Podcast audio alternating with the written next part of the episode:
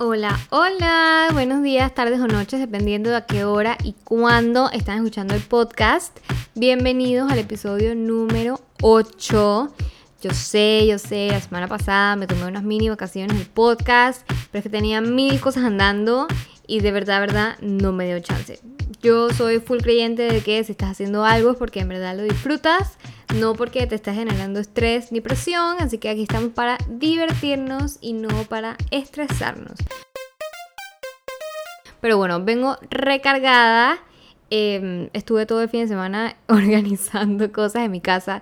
Vi el show ese de disque The Home Edit en Netflix. Si no lo han visto, véanlo. Las tipas son un poquito annoying, pero no importa, créanme que se van a inspirar para poder organizar y reorganizar su casa, entrar mejores vibras, y me lo van a agradecer después. Y bueno, también esta semana estamos súper contentos porque ya en Panamá nos soltaron finalmente. Ya no estamos confinados a esta cuarentena sin fin, sino que ya podemos salir a cualquier hora, salir cualquier día. Bueno, excepto los domingos. Los domingos todavía son cuarentena total y bueno, nada más puede ser hasta las once de la noche. Pero es un improvement gigante desde cómo estábamos. Anyways, entrando en el tema de esta semana, quiero hablar de los Zoom Towns. Es algo que existe y aparentemente está para quedarse. Pero bueno, primero que nada, ¿eso qué es y cómo se come? La revista Bloomberg, que es un conglomerado de medios que se especializa en negocios, economía, stock exchange, ese tipo de cosas numéricas que yo la verdad no entiendo mucho, pero bueno, ellos fueron los primeros en usar este nombrecito y reportaban estas ciudades que estaban viendo un boom económico y estaban creciendo los precios, estaban aumentando los precios en propiedades y bienes raíces. Y bueno, ellos lo definían como estos pueblitos o ciudades en los que los altos ejecutivos de las compañías se van a vivir para trabajar remotamente desde ahí. Entonces, ¿qué define un Zoom Town? Vamos a ver cuáles son las características de uno.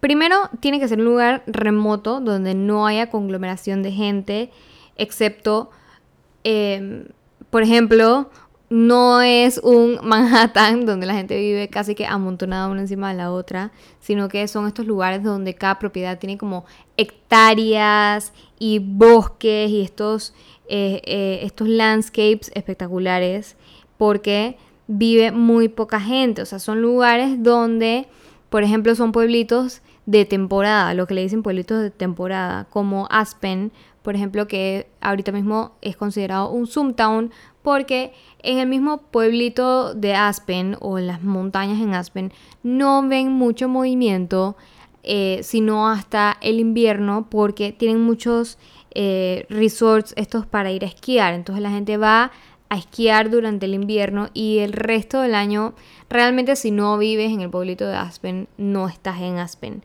Es un lugar como para vacacionar y es donde mucha gente con dinero tiene sus segundas casas. Entonces la gente se va, se está yendo a su segunda casa o está alquilando propiedades allá. Imagínense esta cabañita así en el medio del bosque, Eh, viendo el lago espectacular, y entonces se han ido para allá durante la pandemia a trabajar.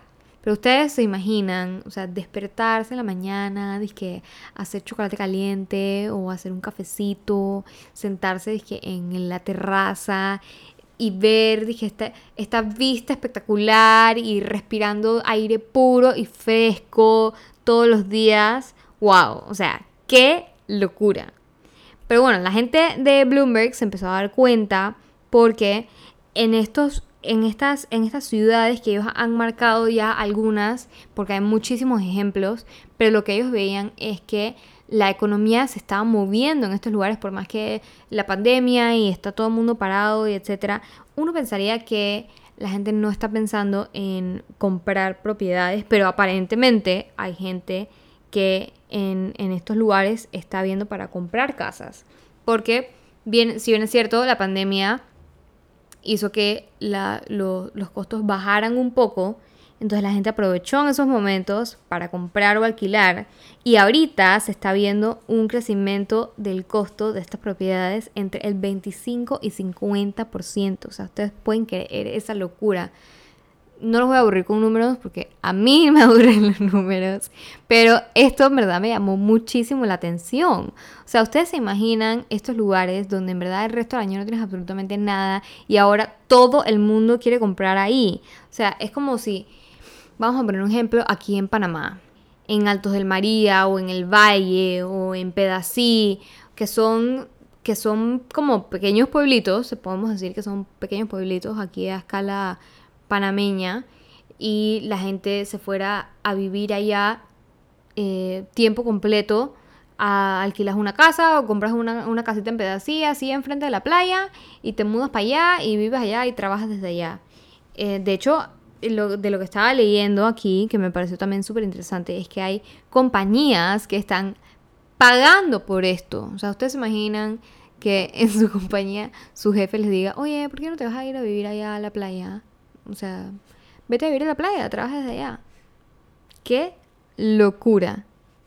Digo, y no solo en pueblitos en Estados Unidos, porque también vi que, por ejemplo, dizque estas islas, dizque Bahamas, Barbados, o sea, como que ahí también la gente estaba como comprando lugares o alquilando lugares eh, para vivir desde allá, para poder trabajar desde allá. Y entonces imagínate, o sea, primero que nada estás respirando aire fresco todo el día, estás en la playa, o sea, escuchando el océano, te puedes estar bronceando mientras estás trabajando, eh, o sea, la calidad de vida que tiene que tener esta gente. En verdad yo siempre, yo siempre he pensado que, bueno, yo soy bien citadina, pero el hecho de vivir en la ciudad y que siempre estemos como que apurados todo el tiempo y todas esas cosas, o sea, como que, como que esas cosas, o sea, a veces uno sí necesita irse a la playa para desconectarse, como para recargar baterías, que bueno, durante este tiempo en cuarentena no hemos podido eh, hacer. Bueno, hay gente que sí se ha podido ir a la playa, se ha instalado desde allá, qué suerte. Yo en lo personal no he podido y sí siento la necesidad de salir de la ciudad. Imagínense estar viviendo en la playa. Qué delicia, porque sé gente que ha estado en la playa en sus Zoom Towns desde que empezó cuarentena. La verdad, los envidio mucho. Es una buena envidia, una envidia de buena manera, porque deben tener una calidad de vida mucho mejor. Ahora, lado negativo. Es como estar de vacaciones, pero a la misma vez estás trabajando. Entonces tienes que tener un mindset como que estar full, full, full comprometida dentro de tu horario laboral, y después entonces, yo no sé, puedes ir a caminar a la playa, a hacer kayak, lo que sea que vayas a hacer eh, recre- eh, de recreación, pero sí tienes que, que poder como que switch on y switch off.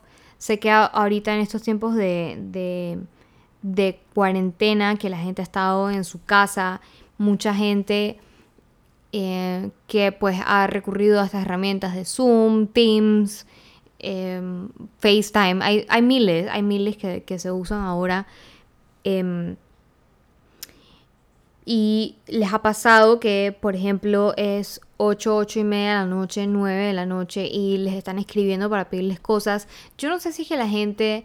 sea, o sea, como, como están pensando que, que pues estás en tu casa y estás trabajando remoto y tienes todas las herramientas para conectarte, te puedes conectar a la hora que, que tú quieras, eh, que igual me parece súper inapropiado, porque uno tiene una, un horario de trabajo por alguna razón, eh, uno tiene que poder desconectarse, y creo que, que ahorita en, en estos tiempos que estamos viviendo, como la gente está tan conectada todo el tiempo, hay muchas personas que se les olvida ese tema.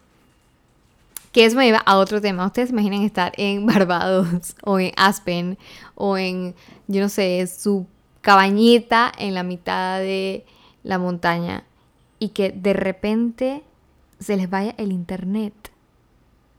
O sea, eso tiene que ser... Creo que esa puede ser la peor pesadilla de estos lugares. En verdad, ¿cómo estará el internet en esos lados? O sea, tiene que estar, dije, velocidad a mil, porque obviamente dependes de eso. O sea, no puedes ir físicamente a la oficina. No sé, pienso que, que, que como que dependerías mucho de que tuvieras todo el tiempo una conexión, dije, súper monstruosa para poder que te funcionara bien tu Zoom Town.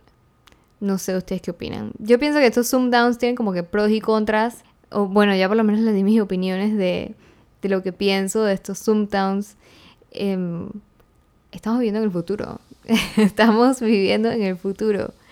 Y bueno, cuéntenme ustedes qué les parece. ¿Les gustaría vivirse un Zoom Town? ¿Están ahorita mismo en un, en un Zoom Town criollo aquí en Panamá?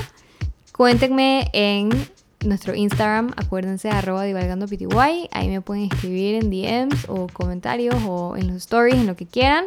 Y no se olviden seguirnos en Spotify para que no se pierdan ni un episodio. Bye.